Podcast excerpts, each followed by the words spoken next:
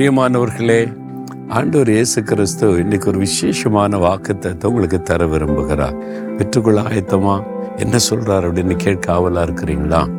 ஏசாய நாற்பத்தி ஐந்தாம் அதிகார நாலாம் வசனத்தில் ஆண்டவர் சொல்றாரு வெண்கல கதவுகளை உடைத்து இரும்பு தாழ்பால்களை முறித்து நான் அந்தகாரத்தில் இருக்கிற பொக்கிஷங்களையும் ஒளிப்பிடத்தில் இருக்கிற புதையல்களையும் உங்களுக்கு கொடுப்பேன். அன்று சொல்றாரு உங்களை பார்த்து சொல்றார் என் மகனே என் மகளே நான் உனக்கு ஒரு பொக்கிஷத்தை தரப்போகிறேன். உனக்கு புதையல்களை தரப்போகிறேன். அதற்காக வெண்கல கதவுகளை உடைப்பேன். அப்படின்னா வெண்கல கதவை ஈஸியாக உடைக்க முடியாது. ஆனால் தாண்ட சொல் உடைக்க முடியாத அந்த கதவை உடைப்பேன். இரும்பு தாழ்பாள்களை முறிக்க முடியாது. அந்த காலத்தில் கோட்டை சுவரை அடைப்பதற்கு பெரிய பெரிய கதவுகள் போட்டிருப்பாங்களா? அந்த இரும்பு தாழ்ப்பாலை பார்த்தீங்கன்னா ஒரு ஆளால் பூட்ட முடியாது. அவ்வளோ பெருசாக இருக்கும். அதை உடைத்து கொண்டு வர முடியாது. ஆண்டு சொல்கிறார் அப்படிப்பட்ட தாழ்பாள்களை நான் முறிப்பேன் உனக்காக. இனி அவ்வளோதான் ஒன்றும் செய்ய முடியாது. அடைக்கப்பட்டு விட்டது. அப்படின்னு நினைக்கிறீங்களா? அந்த கதவை உடைப்பார். அந்த தாழ்பாளை முறிப்பார். எதுக்கு தெரியுமா? ஒளிப்படத்தில் இருக்கிற பொக்கிஷத்தை தர ஆசிர்வாதம். ஆண்டு வைத்திருக்கிற ஆசிர்வாதம். புதையல்களை தருவதற்கு. அதாவது ஆவிக்குரிய ஆசிர்வாதம் உலக ஆசிர்வாதம். பொக்கிஷன்னா என்னது? விலையேற பெற்றதில்ல பொக்கிஷம் என்று சொல்லுவது. ஒரு விலையேற பெற்ற பொக்கிஷம் என்ன தெரியுமா? ஒரு மனிதனுடைய ஆத்மா அதை விட ஒரு பெரிய விலையேற பெற்ற உலகத்தில் எதுவுமே கிடையாது. உலகத்தில் இருக்க அத்தனை செல்வங்களை ஒன்றை திரட்டினாலும் ஒரு ஆத்மாவுக்கு ஈடாகாது. அவ்வளவு ஒரு விலையேற பெற்றது ஒரு மனிதனுடைய ஆத்மா. அந்த ஆத்மாவை நான் உனக்கு தருவேன். என்னங்க சொல்றீங்க அப்படின்னு நினைக்கிறீங்களா?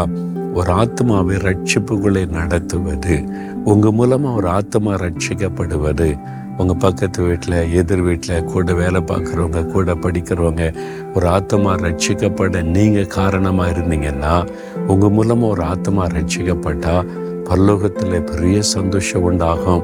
அதான் பெரிய ஒரு ஆசீர்வாதம் பொக்கிஷம். பிரியமானவர்களே நான் பைபிள் காலேஜில் படிக்கும்போது ஒவ்வொரு சனிக்கிழமை சென்னையில் மெரினா பீச் இருக்கல கடற்கரையில் போய் ஊழியை செய்வோம். ஒவ்வொரு சனிக்கிழமையும். ஒரு ஓரமாக நின்று பாட்டு பாடுவோம். நிறைய பேர் கூடி வருவாங்க. இயேசுவை பற்றி அவர் கொடுக்கிற ஆசிர்வாதம் சமாதான பாவ மன்னிப்பு விடுதலை பற்றி சொல்லுவோம். விரும்பினவங்க வந்து உட்காந்து ட்ராக்ஸு காஸ்பல் வாங்கி கொள்ளுவாங்க. ஜெபிக்க யாராவது விரும்பினா ஜெபம் செய்வோம். இப்படி ஒவ்வொரு வாரமும் சொல்லும் மக்கள் வந்து ரொம்ப வாஞ்சியோட கேட்பாங்க.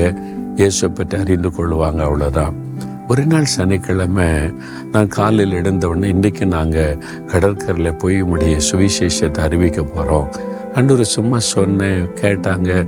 அவங்க இந்த சுவிசேஷம் வாய்க்கொண்டாங்க இதெல்லாம் எனக்கு முக்கியம் இல்லை. ஒரு ஆத்மா எனக்கு வேணும். என்ன இதில் பெற்றதில்லை அது பாவத்துக்கு அடிமையாக இருக்குது. சாத்தா அடிமையாக்கி வச்சிருக்கிறான். ஒரு ஆத்மா எனக்கு வேணும். பொக்கிஷமாக தாங்கன்னு சொல்லி ரொம்ப சின்சியராக கருத்தாக ஜோம் பண்ணேன். அன்றைக்கு வந்து ஆத்மா எனக்கு வேணும். ஒரு ஆத்மாவை எனக்கு நீங்கள் தரணும். உங்களால் தான் தர முடியும். சாத்தான் வந்து அந்த காலத்தில் அடிமையாக்கி வச்சிருக்க ஒரு ஆத்மாவை தாங்கன்னு விட்டாப்படியாக ஜோம் பண்ணினேன் எனக்குள் ஒரு பெரிய சந்தோஷம் அது வரைக்கும் ஜெபம் பண்ணினேன். அன்றைக்கு மாலையில் மெரினா பீச்சில் போய் கூட்டம் நடத்தினோமா நிறைய பேர் நூற்றுக்கு மேலே வந்து ஜனங்க கேட்டுக்கொண்டே இருந்தாங்க. நான் ஜெபித்து கொண்டேன் ஆண்டவர் ஒரு ஆத்மா கொடுங்க ஒரு ஆத்மா கொடுங்க ஒரு ஆத்மாவை தாங்க நீங்கள் சொல்லியிருக்கிறீங்க. அந்த காலத்தில் இருக்கிற பொக்கிஷத்தை தருவேன்னு விலையிறப்பட்ட ஆத்மா தாங்கன்னு சொல்லி எல்லாம் முடிஞ்சிட்டு நிறைய பேர் இது அந்த புக்கெல்லாம் வாங்கிட்டு போனாங்க. நான் நின்று ஜெபித்து கொண்டு இருந்தேன்னா ஒரு வாலிப தம்பி. அவன் என்னையே பார்த்து கொண்டு இருந்தான் நான் அவனை பார்த்த உடனே தெரிஞ்சுட்டு இதுதான் ஆண்டவர் எனக்கு தருகிற ஆத்மான்னு எல்லாம் போன பிறகு நின்று கொண்டிருந்தான். நான் அவனோட திருப்பி மெதுவாக பேசினேன். அவன் வந்து சொன்ன உங்ககிட்ட நான் பேசணும். என்கிட்ட பேசுவீங்களா? ஓ பேசலாமே என்ன விஷயம்னு பேச ஆரம்பித்தான். அவனை அழைத்து கொண்டு வந்து நான் தங்கியிருந்த ரூமில் வச்சு பேசினேன்னா கண்ணீர் விட்டு அழுதான். என்ன சொன்னான் தெரியுமா? நான் தற்கொலை பண்ணுவதற்கு தான் கடற்கரைக்கு வந்தேன். என்ன ஜனங்கள்லாம் போகட்டும் இருட்டட்டும் கடலில் விழுந்து தற்கொலை பண்ணணும் அதுக்கு தான் நான் வந்தேன். என்னை நேசிக்க யாரும் இல்லை. ஒரு அனாதை போல் இருக்கிறேன். தகப்பன் இருந்தும் உறவுகள் இருந்தும் ஒரு அனாதை போல் இருக்கிறேன். சாகத்தான் நான் வந்தேன் என்று சொன்னார். இயேசுவின் அன்பை அவனுக்கு சொல்ல சொல்ல கண்ணீரோடு அந்த இயேசுக்கு தன் வாழ்க்கையை ஒப்பு கொடுத்து இயேசுவை தன் வாழ்க்கையில் ஏற்றுக்கொண்டான். எனக்கு ஒரு பெரிய சந்தோஷம் ஒரு ஆத்மா அது வெளியேறப்பட்ட ஆத்மா எவ்வளோ பெரிய சந்தோஷம் இல்லை. அவன் இயேசுவை ஏற்றுக்கொண்டு ரட்சிக்கப்பட்டு நான் அடுத்த ஒரு வாரம் கழித்து அவனை சந்தித்த போது எப்படி இருக்கிறீங்கன்னு கேட்டேன். அவன் சொன்னான் ஒரு வாரத்துக்கு முன்னால் நான் வாழ விரும்பவில்லை. ஆனால் இப்போ நான் வாழ விரும்புகிறேன். காரணம் என்னை நேசிக்கிற என் மீது அக்கறை உள்ள ஒரு ஆண்டவரை அறிந்து கொண்டேன் என்று சொன்னான். இதான் பொக்கேஷம். உங்கள் மூலமாக ஒரு ஆத்மா ரட்சிக்கப்பட்டா பெரிய சந்தோஷம் பாக்கியம். இந்த இயேசுவின் அன்பை அவர் கொடுக்கிற சமாதானத்தை அறிந்து கொண்டா எவ்வளோ பெரிய பாக்கியம் தெரியுமா? அதைத்தான் ஆண்டு சொல்ல ஒரு பொக்கிஷத்தை உனக்கு தருவேன். நீங்கள் கேளுங்க எனக்கு ஒரு ஆத்மா கொடுங்க.